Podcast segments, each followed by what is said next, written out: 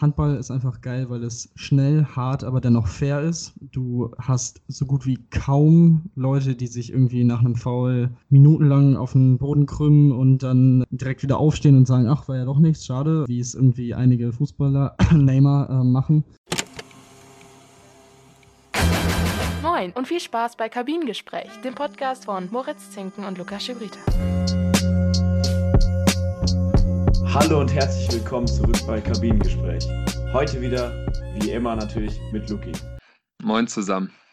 Seit unserer letzten Folge ist schon wieder eigentlich vieles passiert in der Sportwelt, vor allem auch im Fußball, weil momentan das Transfermarktfenster wieder geöffnet ist.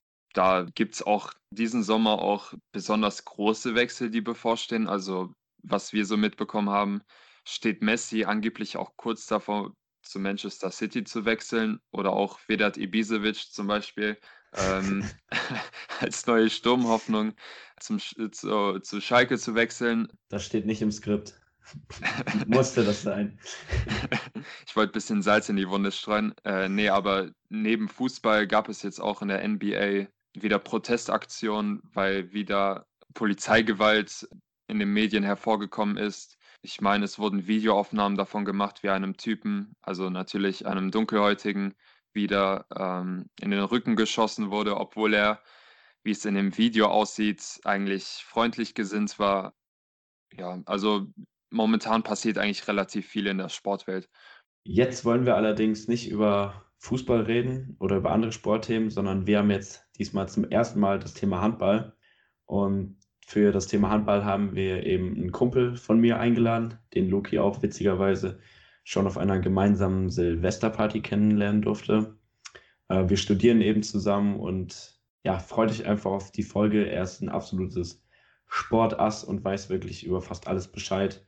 Und in Handball ist er eben nochmal ein ganz krasser Experte auf einem anderen Niveau. Und deswegen jetzt viel Spaß mit dieser neuen Folge und diesem anschließenden Interview. Shout out Young Swiss.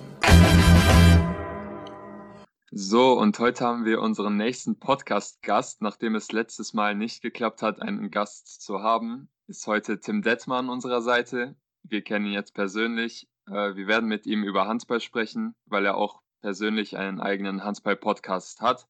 Äh, den kann man bei meinem Sportpodcast.de finden. Der heißt Anwurf.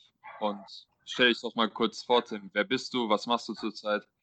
Ja, genau. Ähm, mein Name ist Tim Detmar, ich bin 19 Jahre alt, äh, komme aus dem schönen Felbert Langenberg in der Nähe von Essen-Wuppertal. Und ähm, ja, wie du schon gesagt hast, habe ich jetzt seit April letzten Jahres zusammen mit Sebastian Mühlenhof einen Podcast äh, auf meinsportpodcast.de, in dem wir in normalen Zeiten eigentlich wöchentlich über das Geschehen in der Handballwelt zu so reden, hauptsächlich natürlich äh, über die Bundesliga, die Topspiele, die Nationalmannschaft. Ähm, während der Europameisterschaft im Januar haben wir alle zwei Tage einen Podcast gemacht. Und ähm, ja, im Moment ist es natürlich ein bisschen schwierig, weil die Themen ein bisschen äh, weniger geworden sind in der Zeit von Corona, aber auch da haben wir schon ein, zwei Sachen gemacht, als es immer mal wieder ein paar Updates gab. Und ja, ich denke, mittlerweile ist es auch mal wieder Zeit, demnächst einen neuen Podcast aufzunehmen. Äh, da muss ich mich auf jeden Fall auch nochmal mit ihm in Verbindung setzen in den nächsten Tagen, weil so langsam geht es ja Gott sei Dank auch wieder los, beziehungsweise die Diskussionen hören gar nicht mehr auf, wie es jetzt weitergehen soll. Genau, du sagst es. In eurer letzten Folge habt ihr auch schon darüber gesprochen, wie es dann losgehen soll. Darüber wollen wir gleich auch mit dir reden. Jetzt erstmal noch ein bisschen zu dir, falls man es halt nicht weiß. Wir beide studieren eben dann auch zusammen. Wie ist dazu auch gekommen und was machst du auch zurzeit nebenbei? Das ist ja auch eine ganz spannende Geschichte. Ja, ähm, genau wie du studiere ich an der Makromedia Fachhochschule in Köln Sportjournalismus und ähm, ja, wie ist es dazu gekommen? Eigentlich schon immer so der gewisse Gedanke da gewesen, irgendwas mit Sport in die Sportmedienwelt einzutauchen und dort irgendwie beruflich was zu machen, aber es so mit 14, 15 war es, glaube ich, mehr so ein Traum als so, oh, damit könnte man wirklich Geld verdienen.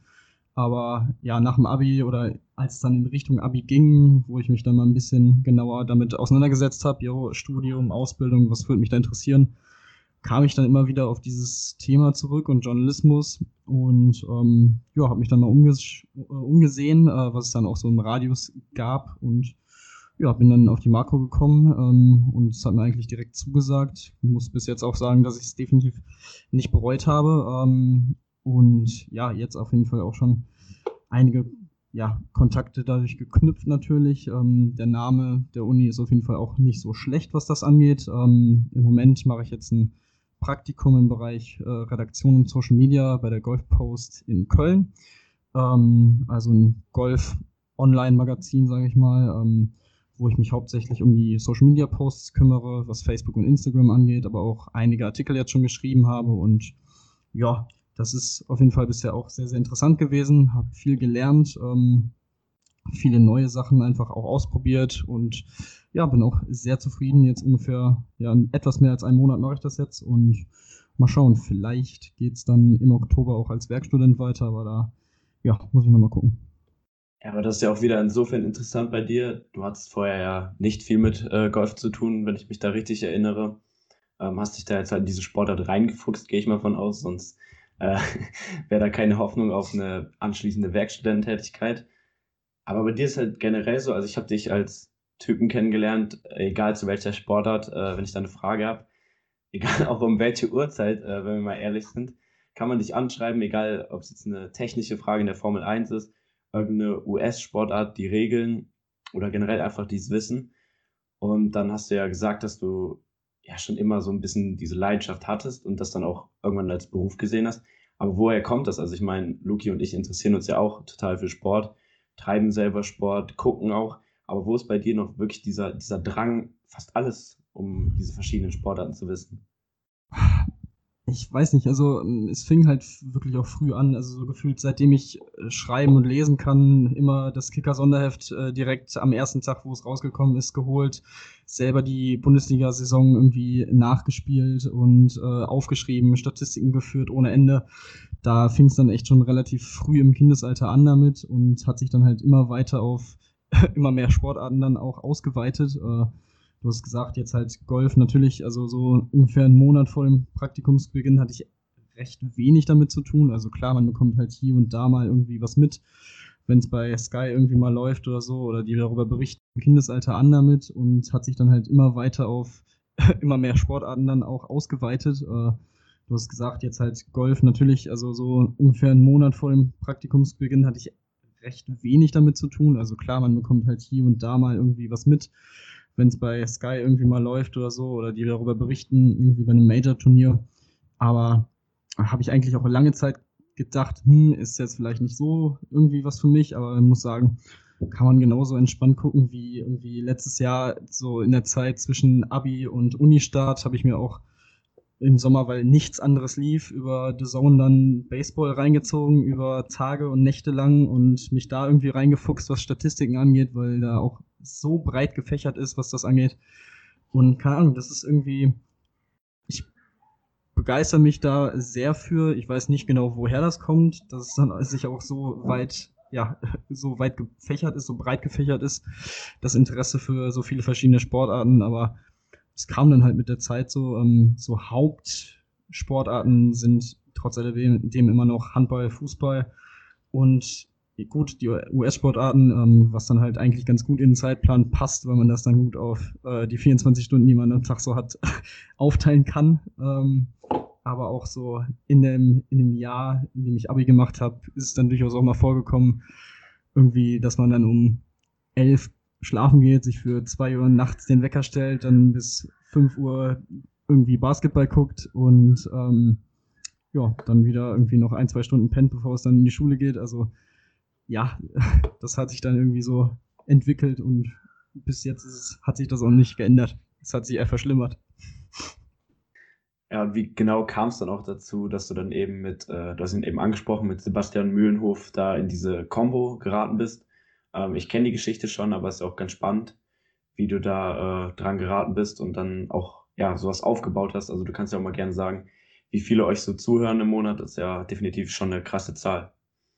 Ja, also im Januar 2019, kurz vor der Handball-WM, die in Deutschland und äh, Dänemark stattgefunden hat, ähm, habe ich mir halt so gedacht, okay, äh, da wusste ich ja schon, okay, es könnte in Richtung Sportjournalismus gehen.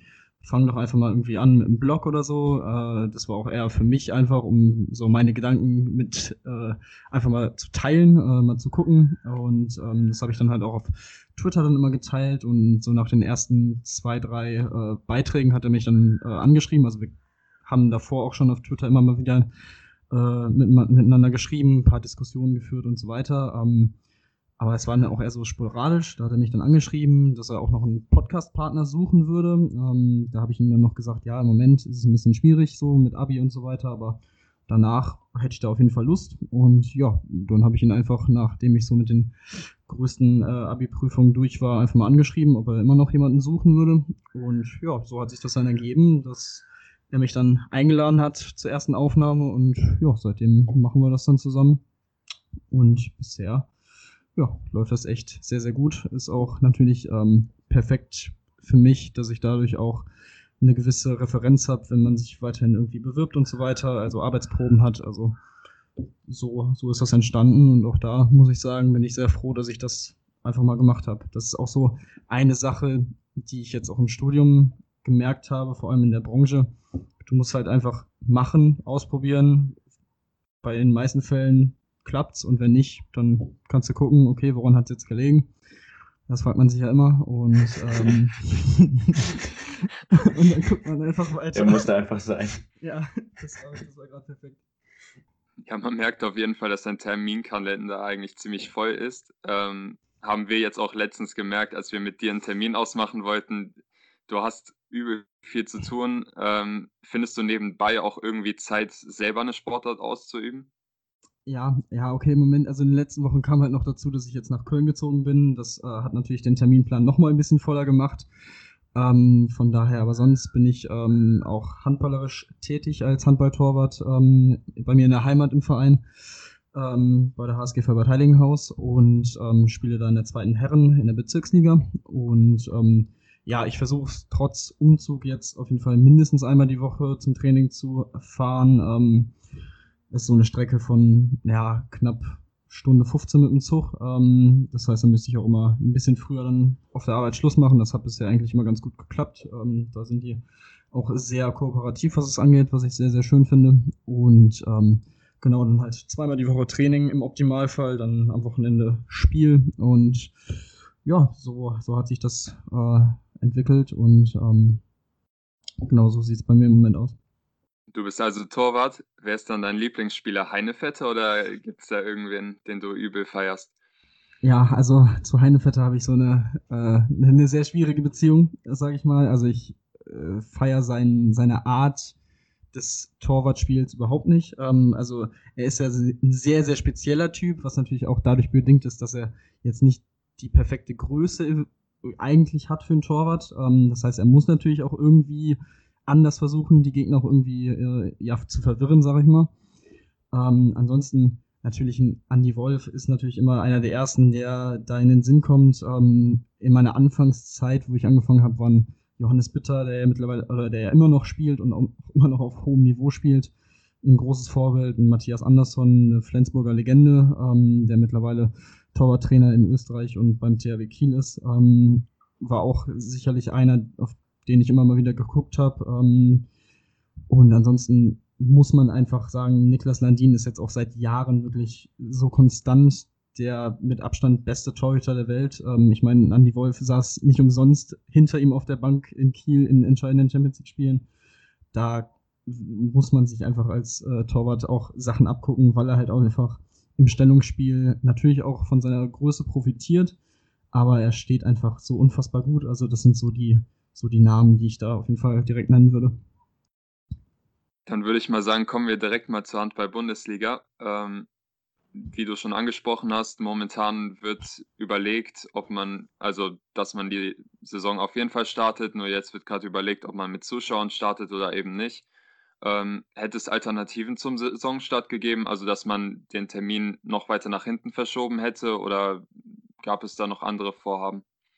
Ja, also im Moment ist es der Plan der HBL, ähm, Anfang Oktober anzufangen und Ende September den Supercup auszuspielen. Ähm, Nun ja, äh, die Teams, vor allem halt die Top-Teams Flensburg und Kiel, sind da eher nicht so äh, drauf aus. Ähm, ich glaube, in einem Sportbild-Interview haben zwei relativ hohe Funktionäre gesagt, dass man den Start nicht, doch nicht einfach auf den 1. Januar legen könnte. Das wäre deutlich besser. Das Problem daran ist halt einfach, dass im Januar die Weltmeisterschaft angesetzt ist, ähm, die jetzt auch in den kommenden Tagen ausgelost wird. Und also ich gehe fest davon aus, dass sie stattfinden wird. Ich befürchte ehrlich gesagt, dadurch, dass die Bundesliga ja jetzt auch aufgestockt werden musste, dadurch, dass es keine Absteiger gab auf 20 Teams, dadurch nochmal vier Spiele mehr es nächste Saison geben wird. Der Terminplan ist, also der war in den letzten Jahren schon voll. Ich bin sehr gespannt, wie man es jetzt macht. Äh, dazu natürlich noch Champions League Spiele äh, mit zwei Achtergruppen, also auch da allein 14 Spiele in der Gruppenphase, ähm, was dann natürlich Flensburg und Kiel betreffen würde. Ähm, ja, das ist natürlich echt schwierig im Moment. Ähm, man sagt, im Moment ist der Fokus weiterhin fest auf dem 1. Oktober. Auch die Frage, ob mit Fans oder nicht, ist im Moment natürlich auch schwierig zu beantworten. Ähm, es gibt immer, oder es gibt jetzt in den letzten Tagen ein paar Projekte, die schon mal mit ein paar Fans gestartet haben. Ich glaube, Leipzig hat jetzt ein Testspiel mit 500 Zuschauern abgehalten. Kiel will eins mit 999 Zuschauern ausprobieren. Was natürlich, man muss halt auch gucken, die, die Hallen sind ja, also das Gefälle der Hallenkapazität in der Bundesliga ist halt auch relativ groß. Also du hast teilweise so Multifunktionshallen in Kiel und in Mannheim für die Rhein-Neckar-Löwen mit 10.000, 12.000 Plätzen, wo du durchaus ohne Probleme 1.000, vielleicht sogar 2.000 Leute mit genug Abstand reinbekommen könntest. Da gibt's auch mehrere Ideen, wie man das irgendwie so in sieben verschiedene Hallen sozusagen, in verschiedene Bereiche abgrenzen könnte, ähm, dass sich die Leute quasi nur in ihrem Bereich aufhalten können, um da so wenig Kontakt wie möglich zu, äh, zu sichern. Aber es gibt halt auch so Hallen wie in Ludwigshafen mit, lass es 3.000, 4.000 Leuten sein, da ist es dann natürlich deutlich schwieriger, irgendwie überhaupt 500 Leute reinzubekommen und die Sicherheit zu gewährleisten. Also das könnte natürlich auch schon für einen gewissen ähm, ja, Wettbewerbsvorteil für die Top-Teams dann durchaus äh, ja, sich rauskristallisieren. Aber es ist echt im Moment, das ist echt ärgerlich, weil der Handball gibt da, finde ich, ehrlich gesagt, eine ziemlich schlechte Rolle ab im Moment. Ähm, und es ist halt also ein Monat vor Saisonstart oder vor dem geplanten Saisonstart ist auch immer noch nicht wirklich viel fest. Das ist halt irgendwie auch ein bisschen unglücklich, sage ich mal. Ja, jetzt ist es natürlich auch so, du hast es angesprochen, das wird auf jeden Fall ein sehr voller Terminkalender dann äh, bis zum Januar. Es wird ja häufig kritisiert, dass im Handball eigentlich das gar nicht beachtet wird, wie da die Abstände sind. Da kommen ein Turnier nach dem nächsten mit weiß was ich wie vielen Spielen. Im Fußball wird ja dann häufig schon äh, rumgeheult bei der Belastung. Da kenne ich auch, glaube ich, deine Meinung schon zu. Also, was muss denn deiner Meinung nach gemacht werden? Du sagst, Handball, die HBL gibt da keine gute Rolle ab. Ähm, was hältst du davon denn? Ja, also es gibt natürlich die Meinung, ähm, die im Raum steht, von Leuten, die sagen, Handball muss einfach auf der Bildfläche sein und die Weltmeisterschaft ist natürlich so ein Zuschauermagnet. Das hat man bei der letzten Weltmeisterschaft 2019 gesehen, wo man dann in, in einem Halbfinale über 10 Millionen Zuschauer hatte vor den TV-Bildschirmen. Du hast die Partnerschaft bis 2025 mit den öffentlich-rechtlichen, ähm, was eine super Sache ist. Das heißt, du hast wirklich jetzt die nächsten fünf Jahre noch ähm, jedes Turnier im Januar oder jedes Jahr im Januar hast du dieses Turnier, wo die deutsche Mannschaft wenn es normal läuft, mindestens acht Spiele in den öffentlich-rechtlichen hat, wenn man die Hauptrunde erreicht. Ähm, das ist natürlich für den Handball wirklich eine Plattform, die auch keine andere Sportart hinter dem Fußball so nutzen kann. Also der Basketball, die letzte Weltmeisterschaft wurde im Internet übertragen über Magenta Sport, was von den Zahlen für Internetstreaming wahrscheinlich okay lief, aber für die ba äh, also natürlich die Deutschen haben jetzt auch nicht überragend gespielt, aber das ist natürlich dann schon ein bisschen bitter für die Basketballer gewesen, ähm, dass sich noch nicht mal irgendwie Sport 1 oder sowas gefunden hat wie in den letzten Jahren. Ähm, von daher, da ist der Handball wirklich sehr privilegiert. Und da kann ich es auf jeden Fall verstehen, dass man sagt, wir müssen diese Plattform nutzen und ähm, unsere Sportart halt präsentieren, um den, ja, um nicht unbedingt den Abstand zum Fußball zu verringern, weil das ist einfach unmöglich. Dafür ist es einfach, vor allem in Europa, halt einfach so ein äh, oder ja, eigentlich, weil es einfach ein Weltsport ist. Äh, Handball ist halt wirklich sehr europäisch geprägt. Ähm, also es ist sehr, sehr selten, dass bei einer Weltmeisterschaft im Halbfinale irgendwie nicht vier europäische Teams stehen. Äh, natürlich gab es irgendwie 2015 Katar, aber gut, da war die Hälfte der Mannschaft auch gebürtig aus Europa. Ähm, von daher, also ich kann es durchaus verstehen, aber für die Spieler ist es halt wirklich, vor allem in der jetzigen Situation, also wenn man sich überlegt, im Normalfall beginnt die Saison in der Bundesliga so ungefähr am 24. August, das ist eigentlich immer so ein ganz guter Richtpunkt, oder so 22., 23. denke ich mal, wäre es dieses Jahr geplant gewesen im Normalfall. Und jetzt, und selbst da hast du halt schon bis Januar wirklich 19 Bundesligaspieltage, die du spielen musst, inklusive Spiele noch am ersten und zweiten Weihnachtsfeiertag. Hast dann vielleicht drei Tage Pause, bis Silvester vielleicht noch, vielleicht eine Woche, wenn du Glück hast. Eine Woche Trainingslager mit der Nationalmannschaft und dann quasi einen kompletten Monat das Turnier. Und zehn Tage später geht die Bundesliga wieder weiter und also allein das ist ja schon krank eigentlich. Vor allem, wenn du bedenken musst, dass, dass man, wie, wie ich vorhin auch schon gesagt habe, wir konnten die Podcasts alle zwei Tage aufnehmen, weil die deutsche Mannschaft eben alle zwei Tage gespielt hat. Ähm, von daher, äh, der Terminplan war in den letzten Jahren einfach schon komplett voll, aber das hat keinen wirklich interessiert. Man hat immer gesagt, ja, wir verändern das, wir verändern das. Dann kommt eine Champions League-Reform und es kommen noch mehr Spieler auf die Spieler zu. Ganz toll. Also, ähm, es ist. Ich, ich weiß ehrlich gesagt nicht, wie sie es dieses Jahr machen wollen, wenn sie die WM spielen. Also, das kommt mir bisher noch nicht so in den Kopf. Also, viel mehr Spiele.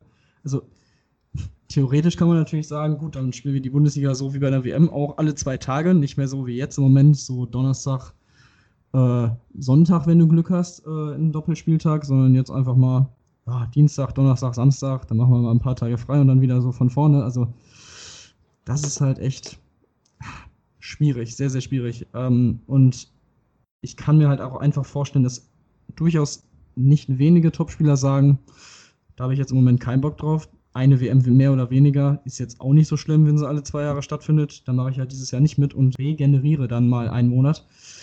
Das könnte durchaus passieren, was natürlich für den äh, Weltverband nicht so toll wäre. Ähm, aber auch das ist halt gefühlt auch noch so weit weg. Das sind ein bisschen, bisschen zu, zu starke Spekulationen, aber ich könnte es mir durchaus vorstellen, dass da einige Spieler sagen, dieses Jahr Weltmeisterschaft brauche ich jetzt nicht unbedingt. Man merkt auf jeden Fall, dass das, denke ich mal, viele kurzfristige Entscheidungen werden. Ich denke mal, da hören wir dann auch im Podcast von dir und Sebastian ähm, mehr dazu, wenn es dann Entscheidungen gibt. Muss man auf jeden Fall einfach abwarten, wie es so häufig ist. Jetzt ist halt auch noch die Situation, du hast es angesprochen, dieser Vertrag mit den öffentlich-rechtlichen, dass Handball eben jetzt so privilegiert ist, dass sie übertragen werden, diesen Vertrag haben. Wie sieht das denn jetzt aus in der Bundesliga, also in der Fußball-Bundesliga, wurde ja häufig darüber geschrieben, dass die Vereine von Insolvenz bedroht sind, dass die unbedingt wieder anfangen müssen zu spielen. Wie ist denn da jetzt so die wirtschaftliche Situation beim Handball und die Abhängigkeit dann auch mit diesem Vertrag und den Vereinen, dass auch gespielt werden muss? Ähm, also, soweit ich das jetzt noch sehen kann und weiß, ähm, sieht es im Moment noch relativ okay aus. Also die Füchse Berlin scheinen ähm, ein paar finanzielle Probleme zu haben, haben jetzt auch einige Spieler verkaufen müssen oder einfach freistellen müssen, die ganz gut bezahlt sind, was jetzt aber auch kein großes Wunder ist, wenn man ehrlich ist, weil die Füchse durchaus dafür bekannt sind, würde ich jetzt mal sagen, auch ein bisschen über ihren Verhältnissen zu leben. Ähm, was andere Mannschaften angeht, das Argument ist halt, ohne Zuschauer kann der Handball nicht überleben. Das kann durchaus sein, aber ich sag mal so, wenn du nicht spielst, dann kriegst du halt noch nicht mal irgendwelche TV-Einnahmen und so weiter. Das kann auf Dauer halt auch nicht sein. Ähm, also, es ist halt schwierig. Es ist sehr, sehr schwierig im Moment zu sehen, abzusehen, ob die Vereine wirklich in ärgster, ärgste Patrouille kommen. Ähm, wenn es dann ohne Fans zum Beispiel losgehen sollte. Ähm, aber ich, ich bin durchaus der Meinung, also der, der Basketball ist ja in einer ähnlichen Situation. Sie haben ja trotzdem äh, das Finalturnier noch gespielt äh, in München äh, im Juni, Juli. Von daher glaube ich, würde es auf jeden Fall dem Handball schaden, wenn man das jetzt noch auf den 1. Januar ähm, verschiebt, mit der Hoffnung, dass dann Fans oder volle Hallen wieder passieren können weil das weiß halt auch keiner. Also es hätte auch am Anfang, äh, Mitte März, als dann die Saison auch beendet wurde, hätte auch niemand gedacht, dass wir überhaupt darüber diskutieren, dass im September, Oktober äh, keine, äh, dass keine Fans da sind. Also das ist halt sehr, sehr schwierig abzusehen und ich glaube, es würde auf Dauer dem Handball einfach deutlich mehr schaden, ähm, wenn man jetzt noch weiter den Saisonauftakt verschieben würde. Ähm, zum Beispiel Bob Hanning hat gesagt, der ähm, Vizepräsident ist und auch bei den Füchsen Berlin im, äh, im vorsitzenden Bereich ist, ähm, die Formel 1 fährt, die Fußball-Bundesliga spielt. Da frage ich mich schon, warum wir kein Handball spielen sollen. Gehe ich im Kern definitiv mit. Ähm, also dazu muss man natürlich auch sagen, man hat jetzt auch mittlerweile vom, vom Bund ähm, ein paar Fördermittel bekommen. Ähm, einige, die die Vereine, denke ich mal, über Wasser halten werden. Ähm, von daher, und dazu muss man, also ich weiß nicht, ob Sky jetzt dadurch, dass es mehr Spiele gibt, auch mehr bezahlen muss, kann, ähm, wie dem auch sei das könnte man vielleicht noch in Frage stellen, dass man sich da vielleicht mit Sky auseinandersetzt, ähm, ob die da nicht nochmal ein paar äh, 100.000 Euro für die TV-Rechte abdrücken oder die öffentlich-rechtlichen, dass die dann noch ein paar Spiele mehr in, äh, in zumindest im dritten Programm zeigen. Ähm, das wäre sicherlich, denke ich mal, noch eine Idee, aber so langsam glaube ich halt einfach nicht an dieses Argument, der, der Handball überlebt das nicht ohne Zuschauer. Klar, es wird ihnen definitiv schaden, wenn keine Zuschauer da sind, aber ähm, ich glaube, über, über kurz oder lang muss es einfach weitergehen, äh, ob jetzt mit Fans oder ohne, auch wenn es natürlich wehtun würde. Aber ich meine, in anderen Sportarten funktioniert es auch kommen wir etwas weg von dieser spekulativen Seite, wo wir jetzt etwas über die Zukunft von der Handball-Bundesliga gesprochen haben. Mich würde interessieren, wie der aktuelle Ist-Zustand, also wie aktuell die deutsche Handball-Bundesliga aufgestellt ist. Im internationalen Vergleich ist so, wenn man zum Beispiel auf die spanische Liga schaut, die ja auch relativ stark ist.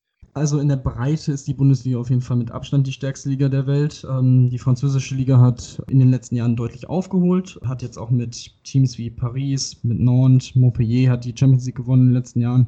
Auf jeden Fall auch wirkliche Top-Teams, die durchaus ja zu den, zum erweiterten Favoritenkreis in der Champions League äh, gerechnet werden müssen.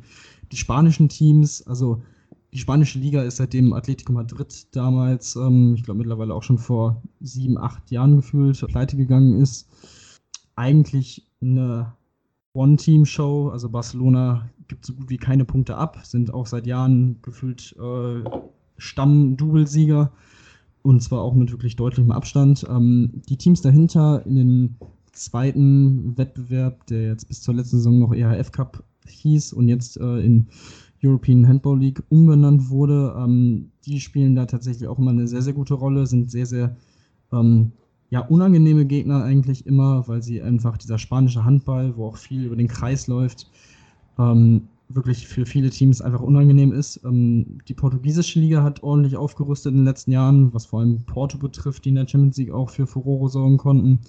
Auch Benfica Lissabon und Sporting Lissabon haben jetzt auch ein paar Spieler geholt, auch deutsche Spieler. Bei Benfica Lissabon spielt jetzt Ole Ramel, der jetzt bei Kiel war bis zur letzten Saison und vorher auch in Essen gespielt hat zum Beispiel. Und Jens Schöngard, der vor kurzem noch in Flensburg und Hamburg gespielt hat, äh, spielt jetzt bei Sporting Lissabon. Also da tut sich auf jeden Fall auch was. Ansonsten, ähm, ja, die dänische, norwegische Liga, so lala. Also in der Champions League könnte man durchaus es schaffen, in die K.O.-Runde zu kommen, aber dann wird es schon sehr, sehr knapp. Was so natürlich die Balkanländer eigentlich auch gut vertreten, vor allem durch Vardar Skopje, die aber jetzt auch dadurch, dass sie sehr abhängig von russischen Mäzen sind, der immer mal wieder damit droht, ähm, kein Geld mehr zu zahlen und das auch schon teilweise getan hat in den letzten Jahren. Ja, ist es auch immer eine sehr, sehr schwierige Situation bei denen. Ähm, in Polen gibt es neben Kielce vielleicht noch Plotzk, aber auch die sind nicht mehr so stark wie früher. Aber ich meine, Kielce allein mit einem Andy Wolf hinten drin, ähm, die sind auf jeden Fall auch, mit denen ist eigentlich auch immer zu rechnen. Und ähm, auch die hatten ab und an mal ein paar finanzielle Probleme. Ähm, das ist halt auch so das Ding. Vor allem finanziell ist die Bundesliga halt so stark aufgestellt und so solide aufgestellt, dass sie halt nicht abhängig sind von irgendwelchen anderen, was auf jeden Fall ein sehr, sehr großer Vorteil ist, was vielen Teams eben aus Polen, aus Mazedonien etc. Äh, halt einfach auch durchaus mal wehtun kann. Ähm, aber ja, alles in allem würde ich schon weiterhin auch damit dafür plädieren, dass die deutsche Liga einfach die beste der Welt ist, was halt immer wieder in die Quere der deutschen Teams kommt, was dann irgendwie Final Four Teilnahme in der Champions League angeht, ist halt einfach die Belastung, dass du in einem Champions League Viertelfinale meistens dann einfach komplett schon ausgelaugt bist, weil du eben so viele Spiele hattest. Ähm, Kiel hat es jetzt geschafft. Ähm, auch da weiß man noch nicht, wird das Final Four der letzten Saison jetzt noch stattfinden oder nicht. Also im Moment war es jetzt für Ende Dezember angesetzt, ähm, weil man da die Hoffnung halt hatte, so weit wie möglich nach hinten verschieben. Vielleicht kommen dann Zuschauer noch oder können sie kommen. Das sieht auch im Moment eher schlecht aus. Ich befürchte ehrlich gesagt, dass da nichts mehr passiert und dass die Saison dann einfach quasi aus den Geschichtsbüchern gecancelt wird. Was für Kiel natürlich sehr schade ist, weil die wirklich eine sehr, sehr starke Champions League-Saison gespielt haben. Aber naja, gut. Ich glaube, in den vollbepackten Terminkalender wird es auch so schon schwieriger, schwierig reinpassen. Da, da muss man auch nochmal abwarten, wie sich das jetzt entwickelt. Da habe ich jetzt auch ehrlich gesagt schon gefühlt anderthalb Monate nichts mehr wirklich Neues zugehört. Also, naja, mal schauen. Aber wie gesagt, im internationalen Vergleich, so die Top-Ligen würde ich sagen, Deutschland, dann mit ein bisschen Abstand Frankreich und dann gibt es halt viele Länder mit einigen guten Teams, aber keine, die in der Breite da wirklich rankommt. Und was sagst du zur Nationalmannschaft? Also, wenn ich mal kurz aus dem Nähkästchen plaudern darf. Ich kam so 2016 war das, glaube ich, so das erste Mal so richtig mit Handball in Kontakt. Das war ja vor allem, weil lass mich nicht lügen, ich meine, Deutschland Olympia Bron Bronze geholt hat in dem Jahr und auch Europameister wurde, wenn ich mich richtig erinnere. Und da war ja medial viel unterwegs mit Handball. Dann wurden sie, glaube ich, nochmal 2019 irgendwie Vierter bei der WM. Wie schaut es um sie eigentlich aus? Also, wenn man auf die nackten Zahlen eigentlich schaut, sieht es anscheinend ja auch nicht schlecht mit der Nationalmannschaft aus. Ja, definitiv. 2000 16 hatte man genau dieses Jahr mit äh, der überraschenden, dem überraschenden Europameisterschaftstitel in Polen damals, ähm, wo dann ja die Bad Boys geboren wurden unter Dago Sigurdsson und dann eben noch Bronze, wie du gesagt hast, in äh, Rio damals, wo man auch sehr, sehr knapp, glaube ich, am Finale gescheitert ist. Also ja, das war und dann eben die Heim-WM, wo man wirklich auch nur ein wirklich schlechtes Spiel gemacht hat äh, im gesamten Turnier und das war leider das Halbfinale gegen Norwegen, wo man wirklich ein, einfach die deutlich schwächere Mannschaft war. Im Spielplatz 3 hat man dann, ja, da hätte, das hätte man auch gewinnen müssen. Äh, man hat es am Ende mit einem Tor gegen Frankreich verloren. Das war sehr, sehr bitter, weil man sich selbst einfach verbaut hat. Das hat natürlich so vor allem in den ersten Wochen danach oder in den Tagen danach erstmal so ein bisschen die Stimmung runtergezogen, aber wenn man auf das Turnier blickt, muss man schon sagen, dass es wirklich auch nicht wirklich zu erwarten war, weil die EM 2018 echt schwierig war und sehr, sehr schwach war. Ähm, damals noch mit Christian Prokop, wo ja schon ja, die Rede war, ihn da freizustellen, damit man die WM irgendwie noch gut über die Bühne bringen kann. Ähm, gut, jetzt ist er nach der EM 2020 dann gegangen worden, ähm, was natürlich auch ein gewisser Aufschrei war, weil man damals für ihn eine Ablösesumme gezahlt hat, um ihn aus Leipzig loszueisen.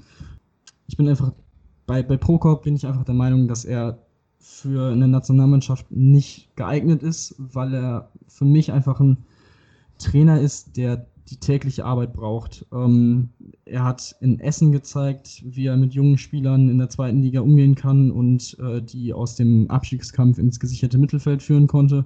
In Leipzig ist er dann aufgestiegen, hat die Mannschaft dann auch in der Bundesliga etabliert. Also, dass er, also man kann nicht sagen, dass er ein schlechter Trainer ist. Ähm, es hat halt, vielleicht ist einfach dieses Nationaltrainer-Ding nicht so seins.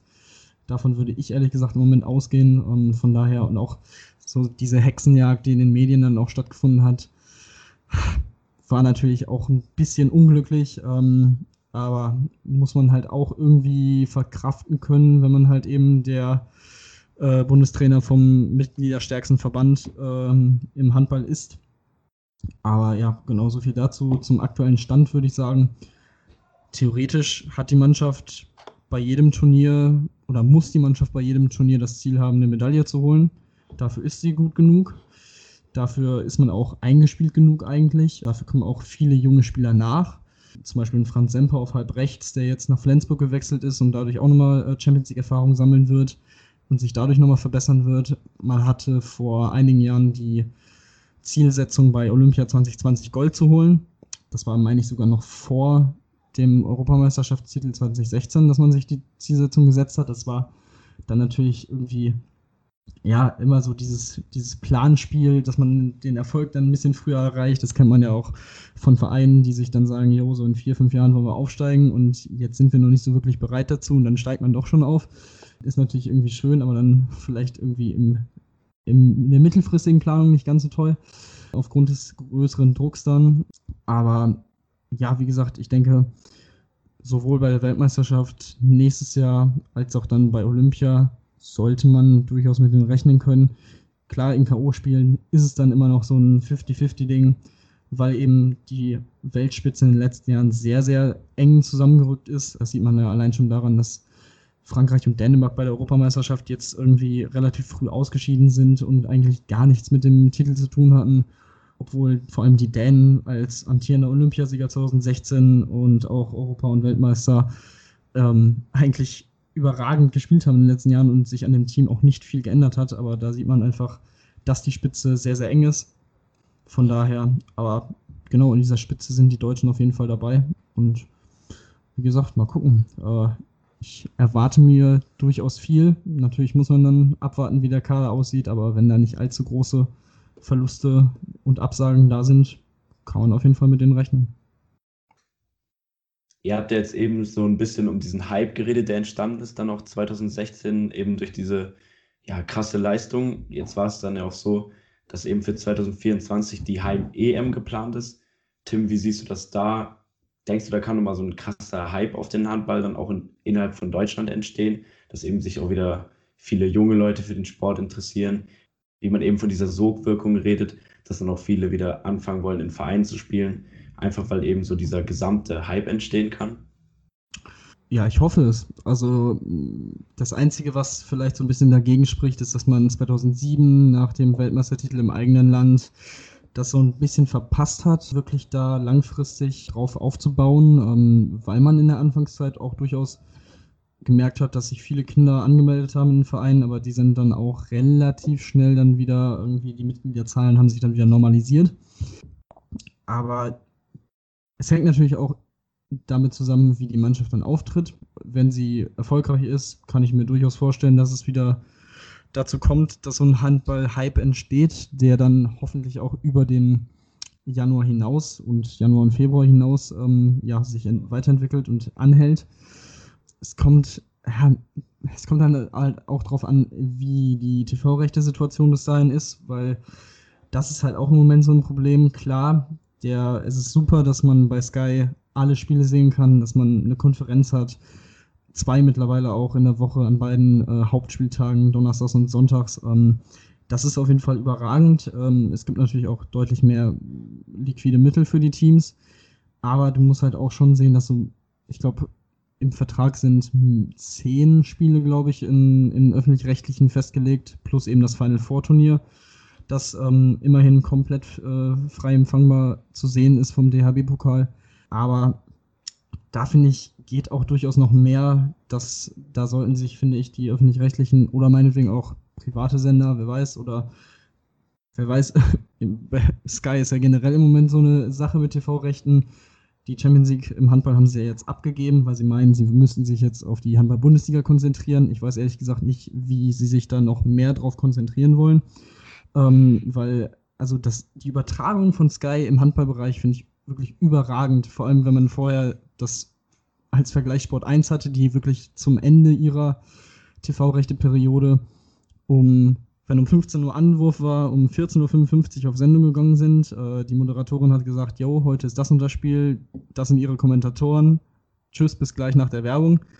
Und so ähnlich lief es dann auch in der Halbzeitpause ab. Ähm, das war dann schon sehr, sehr enttäuschend. Von daher, das ist jetzt mit einer halben Stunde Vorberichte und so weiter schon echt überragend. Aber ähm, ja, auch da muss man dann abwarten. Ich hoffe, dass sich da The Zone als Player noch weiterentwickelt. Ähm, die haben in der letzten Saison schon den EHF Cup äh, übertragen ähm, mit den deutschen Spielen. die ähm, Muttergesellschaft Infro Infront und Perform ähm, sind jetzt, haben jetzt eine 10-Jahres-Partnerschaft mit dem ähm, Europäischen Handballverband eingegangen. Ähm, auch das ist noch, so ein Thema. Eigentlich soll in knapp zwei Wochen die Champions League-Saison beginnen und bis dato gibt es in Deutschland noch keinen TV-Rechte-Partner, was auch irgendwie für mich sehr verwirrend ist, weil eben halt diese In-Front-Perform-The Zone-Connection eigentlich da ist und The Zone ja auch schon durch den EHF Cup ähm, mit der EHF zusammengearbeitet hat in der letzten Saison. Also ich mich würde es wundern, wenn The Zone jetzt die Champions League Rechte nicht bekommt.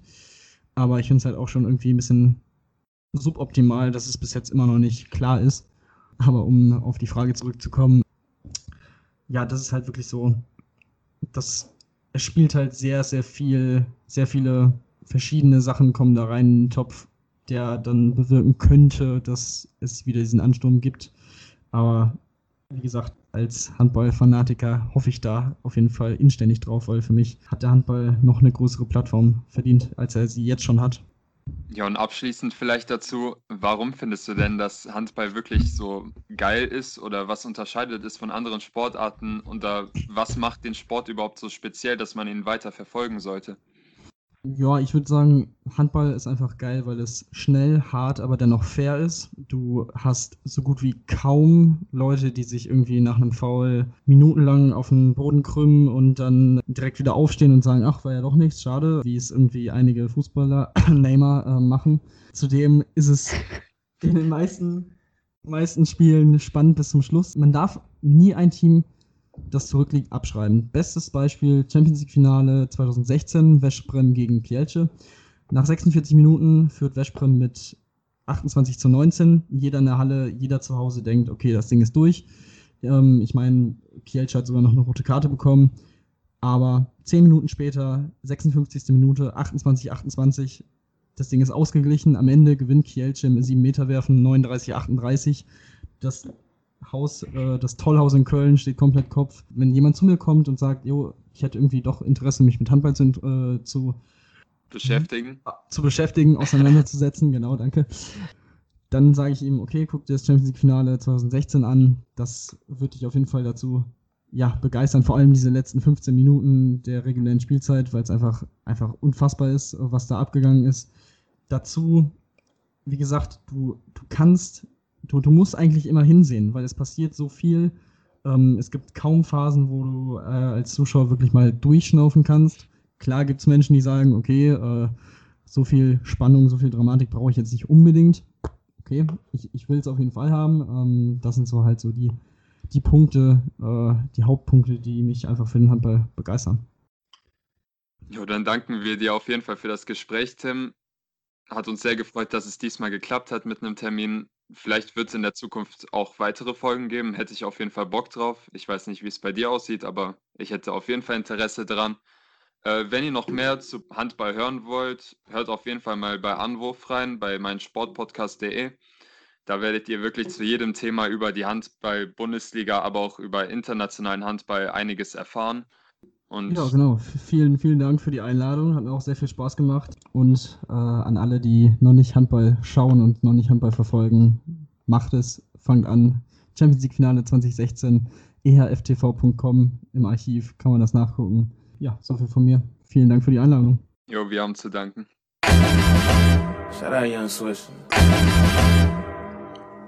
Also ich hätte wieder nicht gedacht, dass Tim auch so ausführlich wieder auf unsere Fragen antwortet. Ich finde, dass er auch schon wieder unsere Fragen sehr gut beantwortet hat, auch Zusatzinfos geliefert hat, wieder sein Sportwissen unter Beweis gestellt hat. Auch wenn du jetzt vermutlich die letzten 20 Minuten nicht mitbekommen hast von der Aufnahme, fand ich es eigentlich sehr cool und angenehm mit ihm zu reden und hoffe eigentlich auch, dass wir in Zukunft nochmal irgendwas mit ihm starten. Genau, äh, ich hatte wieder ein paar Internetprobleme, altbekannt. Ähm, ganz so schlimm war es nicht. Ich glaube, ich habe die letzten zwei Fragen seine Antwort nicht hören können. Ähm, deswegen freue ich mich schon auf den Schnitt. Da bin ich mal gespannt, was er gesagt hat. Aber bis dahin war es ja schon, sah es ja schon so aus, als würde er sein Sportwissen auch hier vor laufendem Mikrofon unter Beweis stellen. Und dann können wir vielleicht das nächste Mal auch zu ihm nach Köln fahren und da was Gemeinsames aufnehmen. Und ja, jetzt hoffen wir auch, dass euch die Folge gefallen hat mit Tim. Und vielleicht äh, haben wir auch unter den Zuhörern irgendeinen Internetfritzen, der mir hier immer zu Hause eine stabile Leitung geben kann und auch eine zuverlässige. Bis dahin und ciao. Ciao.